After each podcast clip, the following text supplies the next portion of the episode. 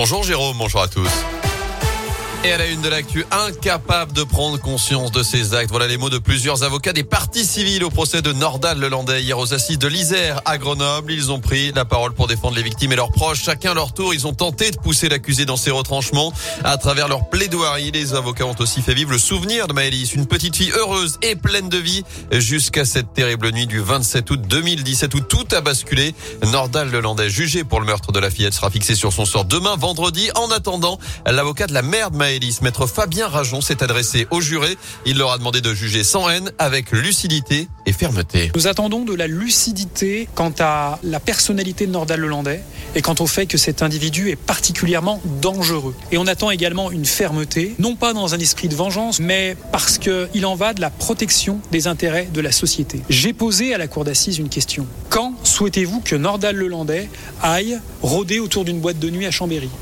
Quand voulez-vous que Nordal Lelandais aille tourner autour d'une école maternelle? Voilà l'enjeu de la peine, ni plus ni moins. Maître Fabien Rajon qui a redit sa conviction que Nordal Lelandais avait bien enlevé Maëlys pour des motivations sexuelles. Ce dernier l'a toujours nié. Les preuves insuffisantes n'ont pas permis de retenir ce chef d'accusation. L'accusé encourt tout de même la réclusion criminelle à perpétuité. Dans l'actu également des perturbations à prévoir dans les prisons avec cet appel à la grève lancé par une intersyndicale aujourd'hui pour réclamer notamment des augmentations de salaire. Certains établissements pénitentiaires pourraient même être bloqués. Du nouveau pour les urgences dentaires dans la Loire en cas de rage de dents le week-end ou un jour férié, vous pourrez désormais appeler le 15 et un chirurgien dentiste répondra à vos questions et vous orientera. C'était déjà le cas pendant le premier confinement puis l'expérimentation avait cessé. Elle reprend pour une période de deux ans dans le Rhône, l'Isère et la Loire.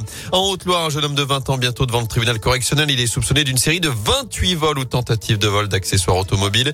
De nombreuses plaintes ont été déposées entre mars et novembre 2021, notamment sur la commune du Puy-en-Velay. Et des victimes qui déploraient le vol de roues de secours, d'airbags, du capot, même du pare-choc de leur véhicule. Déjà connu des services de police, l'individu a finalement été interpellé lundi boulevard Carnot. Il a même tenté de prendre la fuite lors de son interpellation.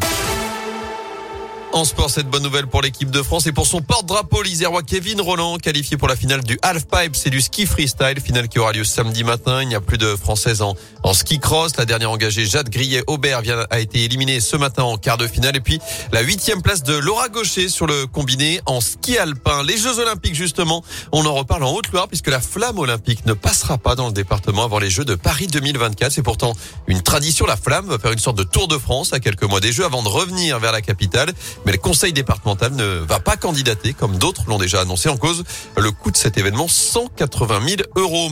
Autre chiffre à retenir 20 000 euros, c'est le montant de l'amende infligée à la Saint-Etienne après le craquage d'une trentaine de fumigènes face à Montpellier le 5 février dernier. La commission de discipline de la Ligue a également annoncé hier deux matchs à huis clos avec sursis pour le COP Sud. Le chaudron pourra donc être bien garni pour la réception de Strasbourg dimanche 15h, la 25e journée de Ligue 1.